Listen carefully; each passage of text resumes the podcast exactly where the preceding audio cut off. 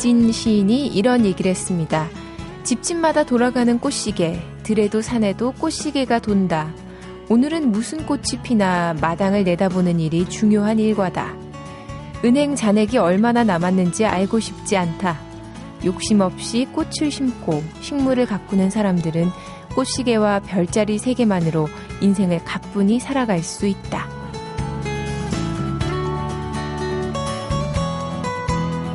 꽃시계가 바쁘게 돌아가고 있습니다.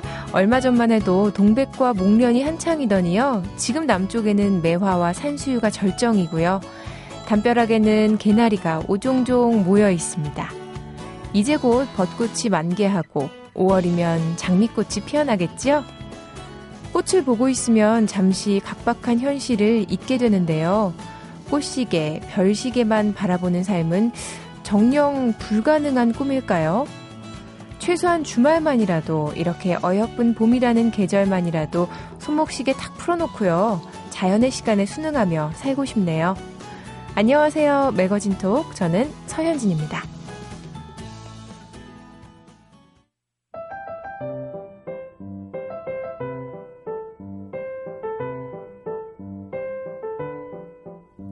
걷는 것 별로 안 좋아하는 분들도요. 요즘은 시간 내서라도 어떻게든 걷고 싶어지지 않나요? 꽃도 보고 사람 구경도 하면서 코에 봄바람 좀 쐬주고 싶은 토요일에 찾아갑니다. 트렌드톡, 이번 주도 시내 이십 일 이다혜 기자 나와 계세요. 안녕하세요. 네, 안녕하세요. 아, 요즘 참 날씨 좋죠. 네. 아무리 미세먼지가 뭐 위험하다 해도 네. 마스크라도 끼고 좀 걷고 싶어요. 네, 마스크 없이 잘 걷고 있습니다. 로보캅 같은 그런 왜 커다란 헬멧을 헬멧 쓰고. 같은 거 쓰고. 그래야 될 것 같은 음. 기분이 드는데 황사나 미세먼지도 있지만 이제 햇빛이 정말 세지더라고요. 그렇죠. 네, 그래서 자외선 걱정도 할 때가 된 것 같아서. 예. 근데 그런 걸 걱정하기에는 일단 날씨가 너무 좋아요. 아, 그러니까요. 네. 목 뒤가 따끔따끔한데도 막 마냥 걷고 싶습니다. 그렇죠. 봄 이번에는 좀 제대로 즐겨보자고요. 우리 네. 맨날 얘기만 하면서 그냥 휙휙 넘겨버리잖아요. 그렇죠.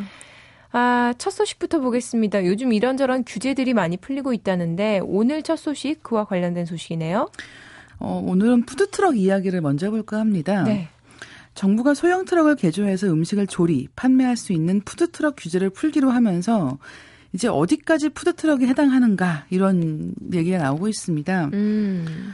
어, 일단 이 붕어빵이나 호떡처럼 큰 구조 변경 없이 차량에서 음식을 조리 판매하는 경우가 굉장히 많잖아요. 네. 근데 이런 경우는 푸드트럭 범죄 포함이 안 되는 것 때문에 그런가요? 과연 그러면은 음. 어떻게 되는 것인가 이제 형평성 논란도 나오고 있는 거죠. 저는 뭐 음식 파는 트럭은 다 푸드 트럭이다라고 생각했는데 그렇죠. 굳이 이렇게 구분을 둬야 되는 이유가 있을까요? 이십육 일 국토교통부에 따르면 네. 푸드 트럭은 자동차 관리법 시행규칙 개정안을 통해서 특수차가 아닌 화물차 중에서 특수 용도형에 포함될 예정이라고 합니다. 네. 어, 여기서 푸드 트럭은 소형 화물차를 개조해서 싱크대, 조리대, 화기가 들어간 이동형 음식 판매 차량을 의미하게 되는데요. 네.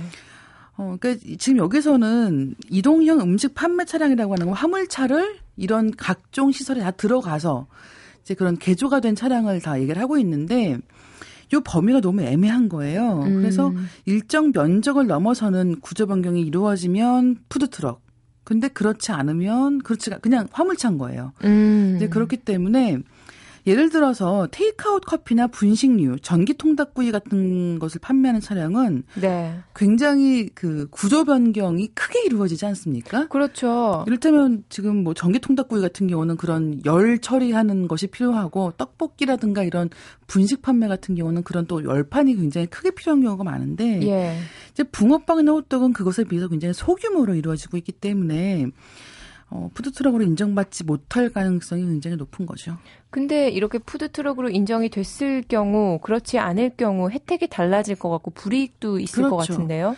그러니까 푸드트럭의 주된 영업 위치가 도로라는 점을 감안을 해서 도로 흐름에 방해가 되지 않는 선에서 이제 지자체와 협의를 해서 불법 주정차 단속을 일부 완화하는 방안을 검토 중이기 때문에 네. 지금 이 푸드트럭의 범주 안에 들어가는 게 사실은 이 영업을 하는 데서 굉장히 중요할 수밖에 없고 또 한 가지는 길거리에서 음식을 파는 이제 기존 노점상과는 또 어떻게 되는가 라는 아, 것도 굉장히 문제가 되는 거예요. 벌써부터 차량을 이용해서 음식을 판매하면 합법이 되고 리어카를 이용하면 불법 아니냐라는 식으로 이야기가 나오고 있고, 게다가 이제 사업자 신고 문제도 대두가 되고 있는 거죠. 음. 그러니까 푸드트럭이라고 하는 거는 이제 허가를 내주고 그 규정에 맞게 이제 개조한 화물 차량에 대해서는 허가를 내주고 나아가서 이제 세금 징수도 하는 것까지를 염두에 두고 있는 것이기 때문에 네. 어, 아무래도 영세한 업체들은 이런 뭐 신고를 하고 세금을 내고 이런 여러 가지 이제 그 다음에 이어지는 조치들에 대해서는 부담을 느끼는 부분들도 굉장히 많은 것 같습니다. 그럴 수 있겠네요. 그리고 또 이런 모호한 개, 기준 때문에 혼선을 빚는 업체들로 떡집이 있다고요? 네. 떡집은 왜요? 이 떡을 비롯한 즉석 가공식품의 경우에 소비자가 원할 경우 다음 날부터 직접 배달을 허용한다라는 규제 개혁 개선안이 발표가 됐습니다. 네. 근데 문제는 뭐냐면, 그러니까 지금 이렇게만 들으면 굉장히 좋은 것 같잖아요. 근데 어, 이 떡이나 녹즙, 반찬 이런 즉석에서 만드는 식품의 배달이 식품위생법 시행규칙 오십칠 조에 따라 지금은 금지되어 있는 거예요. 네. 그래서 모든 즉석식품이 주인이 배달하든 알바가 배달하든 어, 퀵서비스나 택배로 배달하든 무조건 불법이라는 게 이제 지금 상황인데 네. 어, 위반 시 영업정지 십오 일이라는 규제 조항이 있지만 사실 처벌받는 사례가 굉장히 드문 거예요. 그리고 인터넷을 통해서 판매되는 떡 같은 경우는 이제 식품위생법에 따라서 식품 제조 가공업으로 분류가 됩니다. 그래서 배달에 이, 삼 일이 걸려도 상관이 없는데 전통 떡집은 그렇지가 않다는 거예요. 네. 즉석 판매 제조 가공업이기 때문에 원칙적으로 배달이 금지가 되고 음. 이제 개선안의 내용은 즉석 판매 제조 가공업을 하는 자가 직접 배달하는 경우거든요. 근데 아시겠지만 떡집, 동네 떡집 가보시면 예. 왜 굉장히 나이, 그러니까 연세가 지긋하신 할아버지 할머니, 어머니 아버지 느낌이 나는 예, 분들. 그렇죠. 한평생 이 떡집에서 일해오신 분들, 그런 예. 나이 지긋하신 분들이 하는 경우가 많은데 떡은 아시겠지만 무슨 기념일이라든가 이런 경우가 굉장히 많죠. 그래서 네. 무겁습니다. 한두 개, 한두 팩을 사다 먹는 게 아닌 거예요. 그래서. 떡을 돌리죠. 예. 그럴 때 이제. 그런 배달. 용도로 이제 떡을 배달시키는 경우에 본인이 직접 배달을 해야 된다면 그런 무게라든가 그다음에 사실 한 명이나 두 명이 일을 하는 떡집 같은 경우는 그러면은 배달 나가 있는 동안 영업을 할 수가 없지 않습니까? 그렇죠. 이제 그런 것들도 반영이 안 되고 있다라는 거죠. 음, 아, 누구를 위한 이런 규제인지 모르겠네요. 식품 제조 가공업이냐에 따라서 배달 기준이 달랐다 뭐 이런 얘기인 것 같은데 왜 또 굳이 그전에 이런 서로 다른 기준을 둔 건지도 그렇죠. 궁금합니다. 그러니까 식품 제조 가공업이라는 것과 즉석 판매 제조 가공업은 왜 다르냐라고 네. 하면 아까 말씀드린 것 같이 쉽게 생각하실 수 있는 건 즉석, 그러니까 떡집, 네. 동네 떡집과 이제 인터넷에서 배달시키는 예, 네. 이런 차라고 생각을 하시면 될 것 같아요. 그런데 어, 이제 이렇게 대형 프랜차이즈 떡집 같은 경우는 직원을 고용해서 직접 배달을 하는 게 가능하지만 아까 말씀드린 것 같이 영산 떡집은 어려운 상황이고 어, 이런 이제 그 규제의 구분을 이제 두었던 이유는 무엇이냐면. 형평성 문제 다시 이제 대두가 되는 거죠. 그래서, 어, 아무래도 이제 신선식품의 경우와 인터넷에서 이제 정식으로 그렇게 신고를 해서 배달용 음식을 파는 경우는 네. 인터넷 쪽이 훨씬 더 까다롭다는 거예요. 오. 그런데 즉석 식품으로 판매하는 업자들이 이렇게 다 배달을 해버리면 음.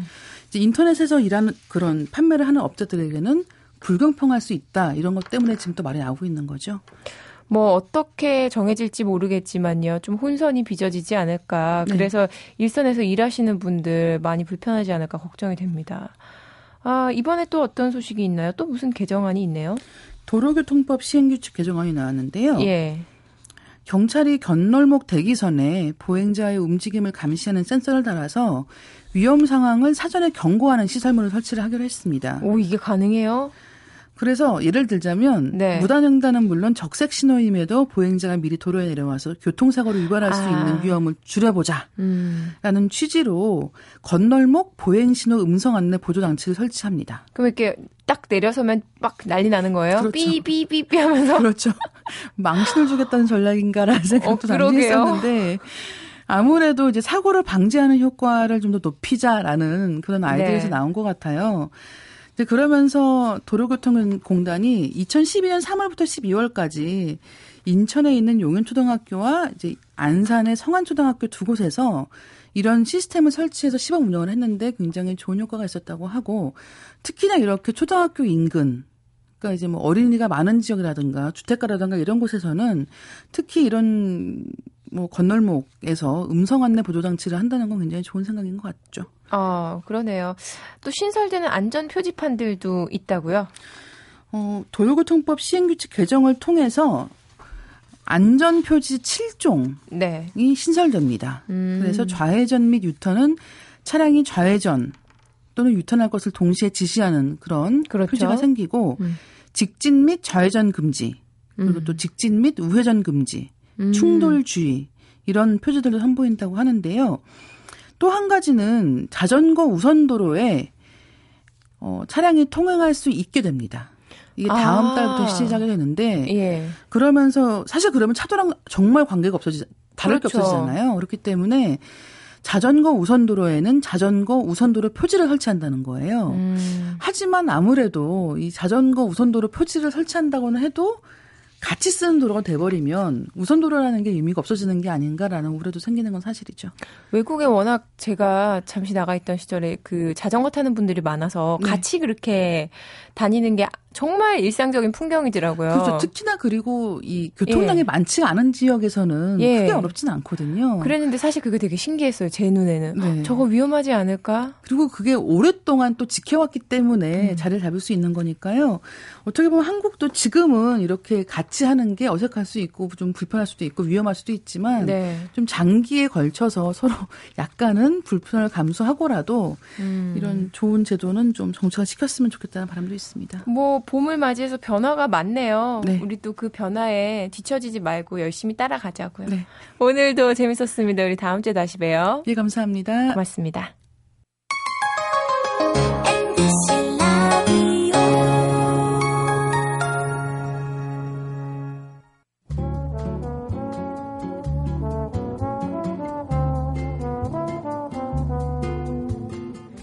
삼십 분 만에 십 년 전 얼굴로 팔자주름 한 번 치료로 아흔 살까지 최소 세로 절개법으로 코 퍼짐, 볼처짐 현상 백 퍼센트 방지. 한 번쯤 읽어봤을 만한 성형 광고들인데요. 저는 심지어 이런 문구도 봤습니다. 나이트클럽에 가면 여기저기 끌려다니느라 손목이 피곤할 수도 있습니다. 아름다운 얼굴은 당신을 피곤하게 만들 수도 있으니 저희 성형외과를 방문하시기 전 충분히 생각하시기 바랍니다. 성형외과가 밀집된 압구정역, 신사역, 강남역에 가면 이런 성형 광고들 정말 많이 볼 수 있죠? 과장 광고도 많고 자극적인 문구도 많고 혐오감을 줄 수 있는 비포 애프터 사진도 많아서 눈살 찌푸려질 때도 있었는데요. 서울시가 지하철의 성형 광고 비중을 전체 광고의 이십 퍼센트 이내로 제한할 방침이라고 합니다. 뿐만 아니라 티나지 않게 예뻐져라. 자신감 있는 삶을 위해 거듭나라 같은 성형을 부추기는 문구도 금지하고요. 성형 전후 비교 사진 게재도 제한한다고 하네요. 지하철역에 도배된 성형 광고 사진들 보면서 여러분도 이 노래 생각하지 않으셨나요? 노래 띄워드립니다. 김현철, 거짓말도 보여요.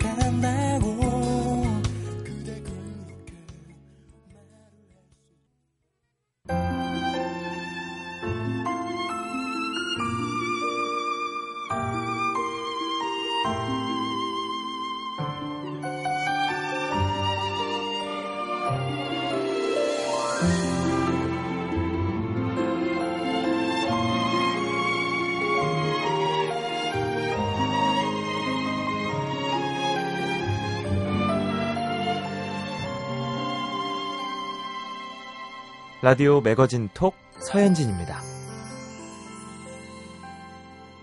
지난 일요일 류현진 선수의 호투로 야구 계절이 정말 기분 좋게 열렸습니다. 그 상쾌한 흐름을 이어갈 국내 프로야구 개막전이 오늘 두 시에 열리고요. 자, 다시 돌아온 야구의 계절 환영하면서 엠비씨 스포츠 플러스 이명환 프로듀서와 이번 달 스포츠톡 함께할게요. 안녕하세요. 안녕하십니까.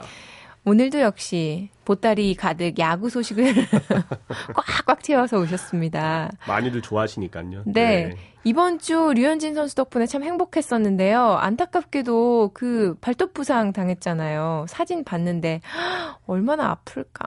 음. 그게 그날 마이크를 이제, 조금만 가까이 써주시죠. 네, 네. 그게 그날 이제 삼루를 돌다가 네. 삼루 코치가 제지하는 거를 미리 미처 못 보고 음. 돌다가 이제 발톱이 나가게 된 건데 아우. 사실 이제 생각을 해보면 류현진 선수 몸무게가 사실 씨름 선수 몸무게 몇 킬로인지 좀 궁금해요. 사실 본인이 공개하지 말라고 그러기 때문에 음. 제가 하여튼 세 자리입니다. 세 자리인데. 아. 네. 생각을 해보시 류현진이 아니고 씨름 선수가 달리다가 이제 그렇게 됐다고 생각을 해보시면 아, 가속도가 엄청나게 가속도가 붙죠. 엄청 붙죠. 그래서. 발톱이 생각보다는 근데 많이 나쁘진 않은 것 같아요. 음. 호전이 좀 돼서 어, 한 번 정도 로테이션 걸을 것 같고요. 네. 문제는 일선반이 커쇼 선수가 지금 허리에 결림을 호소하면서 오. 류현진 선수가 지금 편하게 쉴 수만은 없는 상황이 됐어요. 그래서 담 걸렸나요? 네, 살짝 그런 거죠. 갑자기 확 돌고 이러면 근육이 뭉쳐가지고. 근데 제가 하나 걱정이 되는 거는 과거에 이제 구대성 선수가 그 주루 플레이더 중에 홈에 슬라이딩 하다가 어깨를 다치면서 네. 승승장구하는 커리어가 꺾인 적이 있었고 아유. 김병현 선수가 상대 타자가 친 부러진 방망이에 발등이 찍히는 바람에 부상이 미쳐다 낫지도 않았는데 그 등판을 서두르다가 자기 밸런스가 무너지면서 김병현 선수도 사실은 좋던 커리어가 망가진 적이 있었거든요. 네. 저는 지금 등판 로테이션을 한두 번 걸르는 게 문제가 아니고 완전히 나아서 류현진 선수가 돌아왔으면 하는 마음이 사실 있어요. 서두르지 않았으면 좋겠습니다. 참 이게 굉장히 섬세한 그 작은 차이 하나로 이렇게 그 시즌 자체가 그냥 흔들릴 수도 있네요. 그렇죠. 발이 아픈 게 문제가 아니고 발이 아픈 걸 신경 쓰다가 다른 부위를 쓰면서 그쪽에 무리가 더 가는 거거든요. 그러니까 그런 일이 일어나지 않도록 조심해야 되는 거죠. 네. 자, 그리고 드디어 오늘 오후 두 시 국내 프로야구도 개막을 하니까 참 야구 팬들 신날 것 같습니다. 요즘 날씨도 좋고요. 대진표 보니까 개막전부터 기대가 되더라고요. 네, 네 개 구장에서 열리는데 우선 눈에 띄는 게 그 잠실에서 열리는 엘지 두산전. 네. 그 두산은 예상한 대로 이제 에이스 리퍼트가 나오고 엘지는 예상을 깨고 두산에서 영입한 김선우 선수가 친정팀을 상대로 엘지 유니폼을 입고 첫 등판을 하게 됐어요. 뭔가 싸우자는 건가요?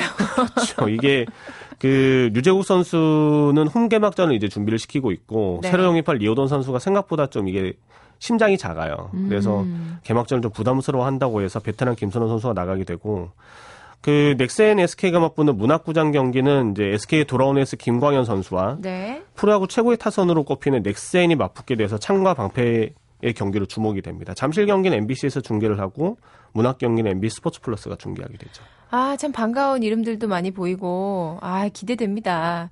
지난해 또 이명환 프로듀서가 쪽집게로 등극을 하셨잖아요. 올해도 네. 작두를 한번 타고 훨훨 날아보실지 기대가 되는데 오늘 이명환 판 프로야구 토정 비결 준비해 오셨다고요? 그렇죠. 이게 여기 보니까 막 본인이 나름대로 이름도 붙이셨어요. 톡정 비결 이런 거. 톡정 비결. 네, 스포츠 톡이니까요. 네, 네, 톡정 비결 보죠. 이게 일월은 아니지만 사실 프로야구는 사월이 새해거든요. 그래서 네. 그렇게 한번 봤으면 좋겠다고 싶어서 이제 들어봤고요. 제가 그동안 이게 예상한 게 맞아서 참 가슴 아픈 케이스들이 많았는데 사실 임창용 선수도 아 맞아요. 지난해 말씀하셨어요. 네. 제가 무리해서 구월에 올라와서 과거 음. 구대성 선수나 이상훈 선수의 전철을 밟지 않았으면 좋겠다라고 아 소름 돋아. 했는데 결국 네. 그렇게 됐잖아요. 다시 그래서, 삼성으로 왔죠. 네. 그래서 음. 그렇게 안 됐으면 좋겠는데 음. 아무튼 객관적으로 보는 톡정 비결 지금부터 한번 가보도록 하겠습니다. 자, 첫 번째 네. 소식은 뭔가요? 이제 삼성 얘기 방금 말씀드린데 임창현 선수가 그 목요일 날 이제 삼성 경산 볼파크에서 기자회견을 하면서 이제 네. 삼성의 우승을 위해서 한번 제가 한번 불사르겠다 하고 이제 오셨어요. 그래서 음. 저희가 삼성의 유일한 아킬레스건으로 꼽았던 오승환 선수의 부재가 임창현 선수의 합류와 더불어 그대로 없어질 전망입니다. 그래서 아, 좋네요. 네. 그래서 안지만 선수가 맡든 임창현 선수가 맡든 마무리 쪽은 뭐 여전히 구 개 구단 최고가 아닐까 싶고요. 앞서 육 회나 칠 회, 팔 회 던진 셋업맨들의 부담도 훨씬 줄어들 것으로 보이고 네. 제가 찾아본 토정, 토정비결 문구 중 이 문구가 가장 적합하더라고요. 뭔가요? 뜻하지 않은 때에 귀인이 스스로 와서 도우니 하는 일이 순조롭게 행해지겠고 재물 또한 얻게 되리라. 이 삼성이 음. 우승 보너스가 두둑하기로 유명하거든요. 그래서 재물 아마, 또한 얻게 되리라. 네, 아마 삼성 쪽 선수나 코칭 스태프들 모두 임창현 선수가 합류한다고 했을 때 귀인이에요. 네, 연말에 받게 될 우승 보너스를 생각하지 않았을까 싶습니다. 임창용 선수가 칠십육 년생이었나요? 네, 제 나이죠. 네, 저는 무엇보다도 그때 우리 임 프로듀서가 얘기를 하셨는지 그 나이 든 선수들이 계속 그렇게 열심히 하고 잘하는 모습 보면은 유난히 또 짠하고 좋다 하시는데 네. 저도 그런 마음입니다. 이렇게 오래 쭉 자라기가 쉽지 않잖아요. 그렇죠. 근데 사실 임창현 선수도 수술도 많이 하고 네. 사실은 선수 생명이 끊길 뻔했다가 연장된 케이스들이 많기 때문에 이번에도 또 한 번 부활 스토리를 쓸 수 있을지 주목이 됩니다. 네. 자, 다음 톡정 비결 뭔가요? 네, 롯데고요. 시범 경기 꼴찌를 차지했음에도 불구하고 미디어데이 때 김신영 감독이 굉장히 태연해 하셔서 네. 많은 분들이 이제 어 정말 괜찮은 건가 궁금해하고 계시는데 뭔가 믿는 구석이 있는 거 아닌가. 그렇죠. 네. 뭐 여러 가지 시험해본 결과로 김신영 감독 괜찮다고 생각을 하시는데 네. 스프링 캠프 때부터 지켜봤던 저희 쪽 의견은 좀 달라요. 음. 이게 여전히 지적되는 문제들이 일 번 타자가 확실하지가 않다. 네. 그다음에 일 루 포지션에 최준석, 히메네스, 장성호, 박종윤 등의 여러 가지 선수들이 너무 많아서 음. 팀워크에 좀 저해가 된다. 음. 그다음에 강민호 선수가 에프에이로 그대로 남음으로써 프로야구 구 개구단 최고의 포수 유망주로 꼽히는 장성우 선수가 대놓고 아이고. 실망감을 토로를 했거든요. 그래서 이제 없죠. 시범 경기 치르는 동안 장성우 선수를 트레이드를 하려고 네. 사실 여러 가지 시도를 했는데 안 됐어요. 장성호 선수 페이스북이 이제 해킹이 되면서 네. 여자친구와 관련된 사진들이 유출이 돼버렸어요. 그래서 이것 때문에 지금 모든 구단들이 검토하던 장성호 영입이 다 스톱이 됐거든요. 음. 그래서 지금 아까 말씀드린 일 번 타자 쪽 문제도 아직 해결이 안 돼 있고 네. 포지션 중복 문제 해결이 안 돼 있어서 제가 봐서는 팀워크 쪽에 좀 문제가 생길 것 같아요. 개막전부터 성적이 좋으면 괜찮은데 연패의 늪에 빠진다든지 하면 내후 외환이 시달릴 확률이 높습니다. 이 우승전선은 좀 순탄치 않을 듯하고 해서 저한테 떠오른 토정 비결 어구는 네. 일신의 근심이 있고 형제에게 애군이 침노하고 있으니 각별히 조심하라. 오. 이 문구가 저한테 와닿았습니다. 아 정말 어둡네요.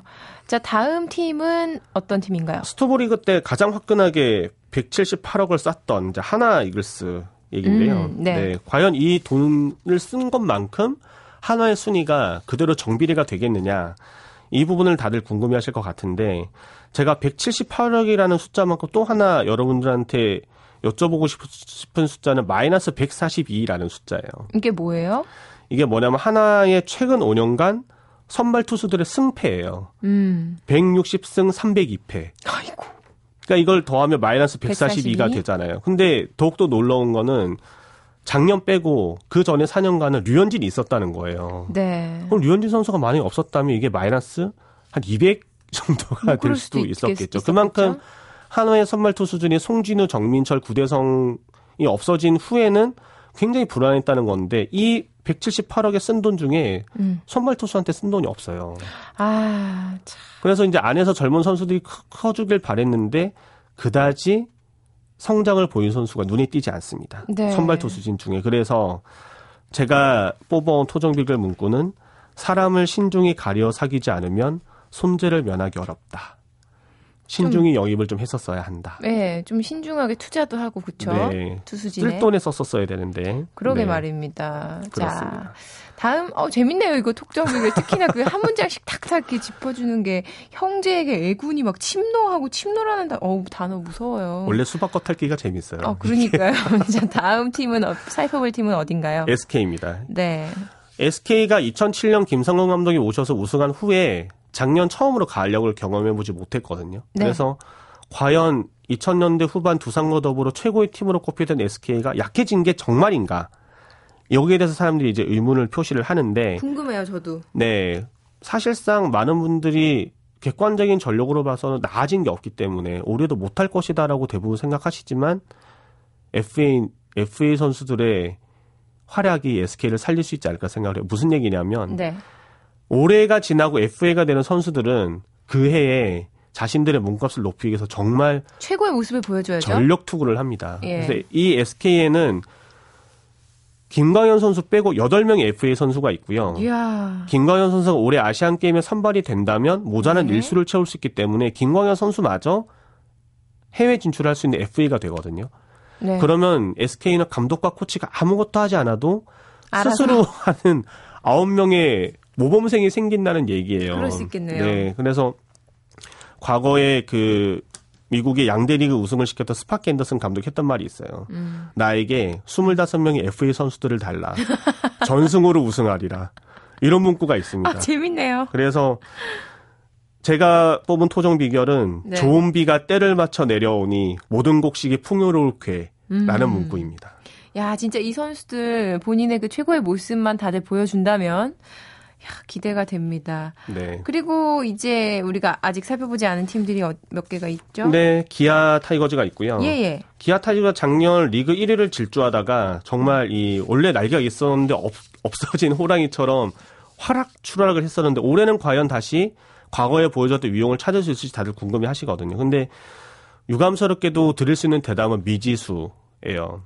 음. 기아 타이거즈가 유일하게 구 개 구단 가운데 그 마무리 투수를 외국인으로 영입을 했거든요. 네. 근데 올해 프로야구 규정은 세 명의 외국인 투수를 보유할 수 있지만 경기 출전은 두 명만 해야 돼요. 무슨 얘기냐면 선발 투수가 외국인 선수가 나오는 날은 타자나 이 마무리 투수 둘 명 한 명이 빠져야 되거든요. 음. 그러니까 사실 마무리 투수가 굉장히 잘해야 되는 건데 지금 시범 경기 때 보여준 기아 마무리 투수 아센시오의 구위가 그다지 무력적이지 않더라고요. 그래서 네.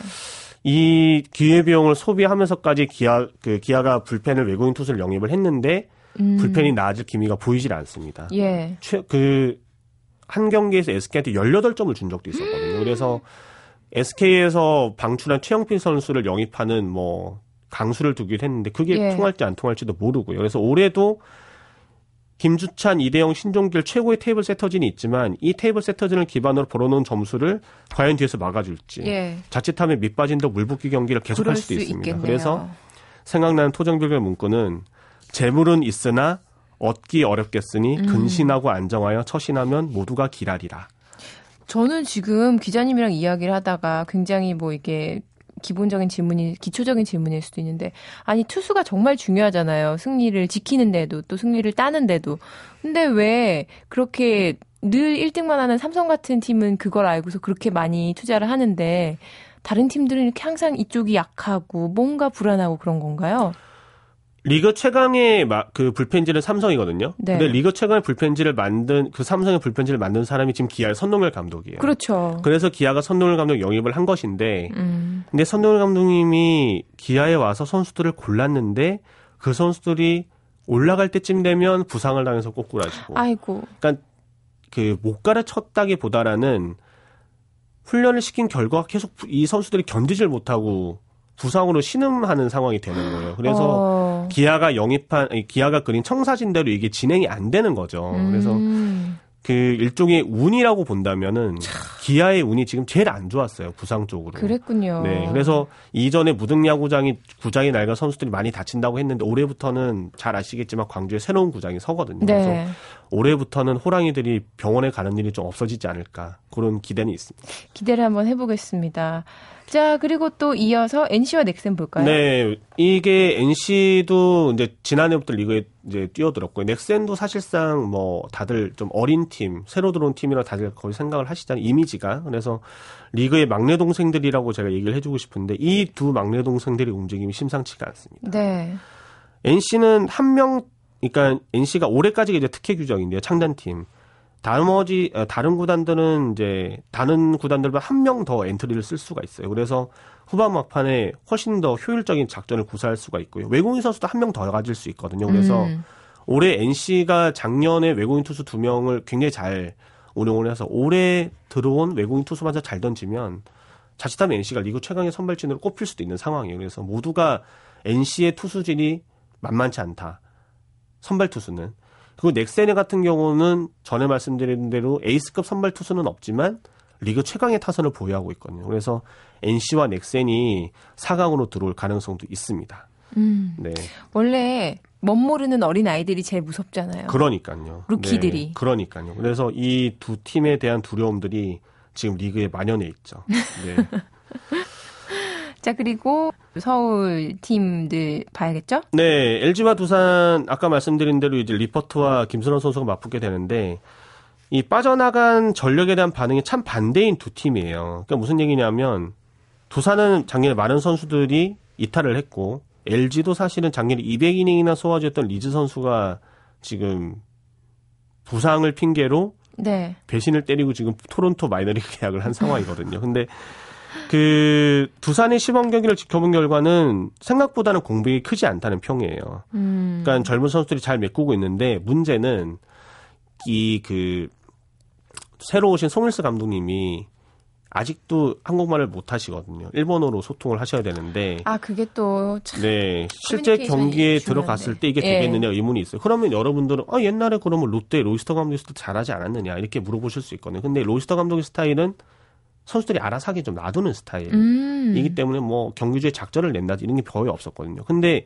송일스 감독님 스타일은 전형적인 이제 보통 일본 야구 스타일이라고 하는데 선수들이 일일이 작전을 내시는 스타일이거든요. 아. 그렇다라는 얘기는 선수들과 커뮤니케이션이 되게 원활해야 되는데 네. 그게 되지 않기 때문에 과연 실전에서 이 지금 탄탄해본 이 전력들이 발휘가 되겠느냐라는 의문이 하나 있고 거꾸로 이제 엘지 같은 경우는 객관적인 전력의 손실이 있는데 김기태 감독을 위시한 이 리더십이 굉장히 탄탄하다는 평이 많습니다. 그래서 눈에 보이는 전력 외에 엘지가 과거의 모래알 같은 팀의 이미지를 버리고 오히려 옛날에 두산이 갖고 있던 끈끈한 팀워크를 엘지가 갖고 갈 수 있다. 이런 전망들이 있어요. 음, 어, 기대를 해보겠습니다. 진짜 한 팀 한 팀 보다 보니까요. 올해 이제 연말 즈음에는 누가 웃을지. 그러니까 올해 이 사 강 전망을 묻는 그 기자들이 되게 많잖아요. 네. 저희 해설자들도 굉장히 괴로움을 토로해요. 내가 이걸 어떻게 아냐. 다 사 강을 물어보는 내가 어떻게 알 것이냐. 해서 올해 유행어가 구강구중이었거든요. 구강구중. 구강구중. 나 아무도 몰라요 이거였는데 네.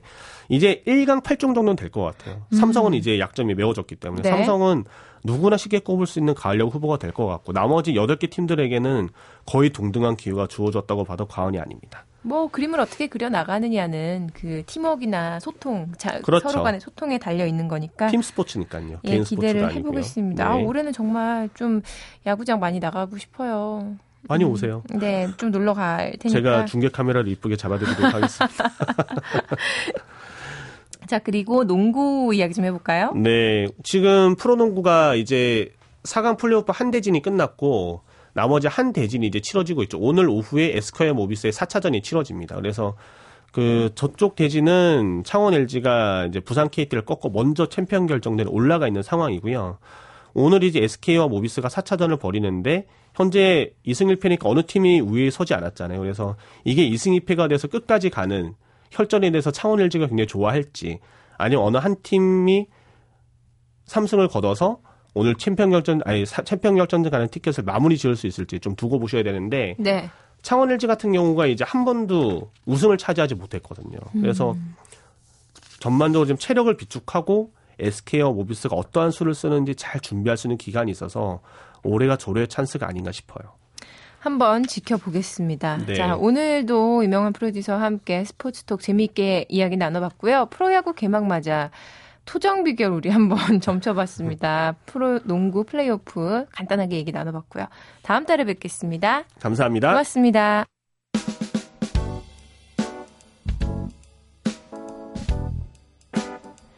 꽃구경 떠나시면서 매거진톡 함께했던 분들 많으시죠? 집에만 있기에는 아까운 봄날입니다. 야구장도 좋고 뒷산도 좋고 그냥 뭐 동네 한 바퀴도 좋을 것 같네요. 어디든 봄볕이 있고 봄꽃이 있으니까요. 기왕 일찍 일어나신 김에 어디든 떠나보시죠. 지금까지 매거진톡 저는 서현진이었고요. 함께해 주신 여러분 고맙습니다.